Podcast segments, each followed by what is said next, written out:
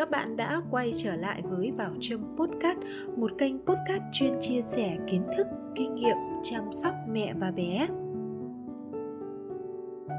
Khi bắt đầu mang thai bé gấu, đã nhiều lần mình thắc mắc rằng có nên quan hệ trong 3 tháng đầu hay không?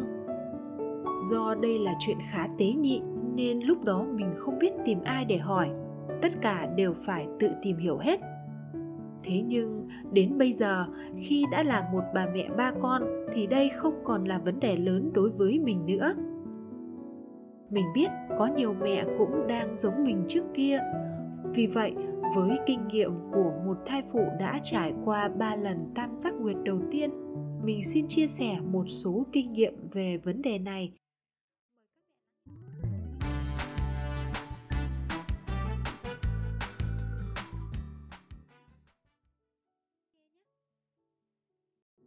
Mang thai là bước ngoặt lớn đối với sức khỏe của một người phụ nữ.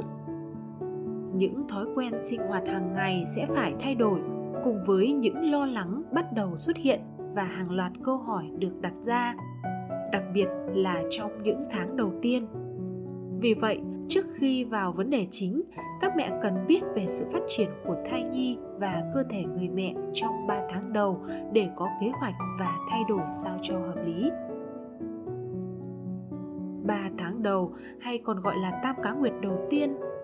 Khoảng thời gian này sẽ được tính từ ngày đầu tiên của kỳ kinh cuối cho đến ngày kết thúc tuần thứ 13 kể từ thời điểm đó. Đây là khoảng thời gian vô cùng nhạy cảm, là giai đoạn thai nhi mới bắt đầu hình thành trong cơ thể mẹ. Bắt đầu là một mầm phôi bé xíu, sau đó là một bào thai nhỏ, rồi phát triển dần để trở thành một cơ thể hoàn thiện mẹ sẽ bắt đầu nhận những tín hiệu như ốm nghén, ngực căng, quầng vú chuyển sẫm màu, đi tiểu nhiều hơn. Giai đoạn này, mọi liên kết của thai nhi với mẹ còn rất lỏng lẻo nên chúng ta phải hết sức cẩn thận trong mọi hoạt động thường ngày. Đây cũng được xem là khoảng thời gian khó ở vì những triệu chứng trên sẽ khiến mẹ thay đổi tâm sinh lý, tính cách cũng bắt đầu khó chịu hơn bởi vậy, hãy chuẩn bị thật tốt để đón nhận những thay đổi này mẹ nhé. Bây giờ mình sẽ đi vào vấn đề chính. Có nên quan hệ trong 3 tháng đầu thai kỳ hay không?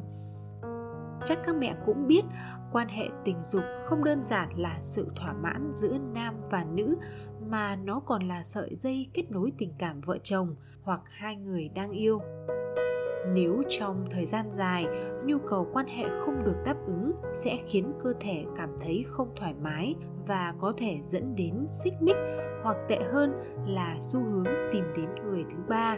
Hậu quả là đổ vỡ trong tình yêu trong hôn nhân. Tuy nhiên, có những thời điểm chuyện vợ chồng cần phải được chú ý. Đó chính là khi phụ nữ mang thai và ở cữ.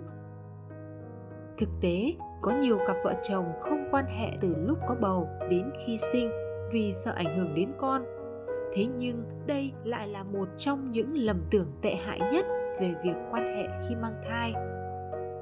Nhiều nghiên cứu đã chỉ ra rằng quan hệ tình dục khi mang thai mang lại nhiều lợi ích, giúp hệ miễn dịch hoạt động tốt hơn, làm giảm căng thẳng và giúp cho đời sống tình cảm vợ chồng không bị xáo trộn khi sắp có sự xuất hiện của thành viên mới. 3 tháng đầu thai kỳ, mặc dù có những thay đổi nhưng cơ thể mẹ lúc này vẫn khá nhẹ nhàng, bụng chưa lớn. Thậm chí có nhiều mẹ còn không có biểu hiện ốm nghén. Trong khi đó, chuyện quan hệ vợ chồng là điều không thể thiếu, đặc biệt là với những vợ chồng trẻ. Tuy nhiên, các mẹ cần biết rằng sự hình thành còn non nớt của con có thể bị ảnh hưởng bởi những lần yêu của bố mẹ đấy về bản thân mình trong 3 tháng đầu thì số lần quan hệ của vợ chồng mình dần ít đi. Khi chưa có bầu, một tuần vợ chồng mình quan hệ 2 đến 3 lần, nhưng từ khi có em bé, chỉ khi nào cả hai cảm thấy thật sự cần để giải tỏa hay cần hâm nóng tình cảm thì mới quan hệ. Và những lần yêu thường nhẹ nhàng và nhanh hơn để không ảnh hưởng đến con điều quan trọng nhất là chúng mình chỉ quan hệ lúc cơ thể cảm thấy khỏe mạnh bụng không có gì bất thường thật khó để nhớ chính xác, nhưng trong 3 tháng đầu thai kỳ, số lần quan hệ của vợ chồng mình chỉ đếm trên đầu ngón tay và chỉ thực hiện những tư thế an toàn. Nhờ vậy mà chúng mình không gặp phải rắc rối nào trong khoảng thời gian đó.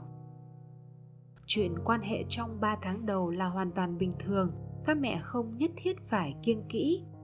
Tuy nhiên, có một số lưu ý mà mình cần phải nhắc lại. Thứ nhất, không quan hệ khi có dấu hiệu bị động thai, nguy cơ sảy thai, rau tiền đạo, do gì ối và những lý do khác theo chỉ định của bác sĩ. Với những mẹ có tiền sử sảy thai, thai lưu thì nên kiêng tuyệt đối để đảm bảo sự an toàn cho thai nhi. Thứ hai, khi quan hệ cần hạn chế các kích thích quá mạnh lên cơ thể người phụ nữ.